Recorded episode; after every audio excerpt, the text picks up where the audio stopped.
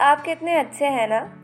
आज तक द गल्ला गर्ल में मेरी कई गल सुनते आए हैं, अब मेरा भी मन है आपकी गल सुनने का। अब वक्त है आपकी कहानियों या ओपिनियंस को मैं भी तो जानूं और बाकियों तक पहुंचा सकूं।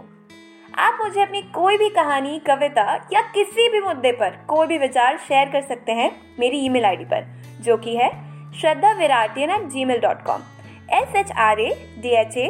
shraddhaviratian@gmail.com। आप मुझे अपनी कहानी या कोई भी बात मेरी इंस्टाग्राम आईडी पर भी शेयर कर सकते हैं, वो है @shraddha_16viratian shraddha_16viratian।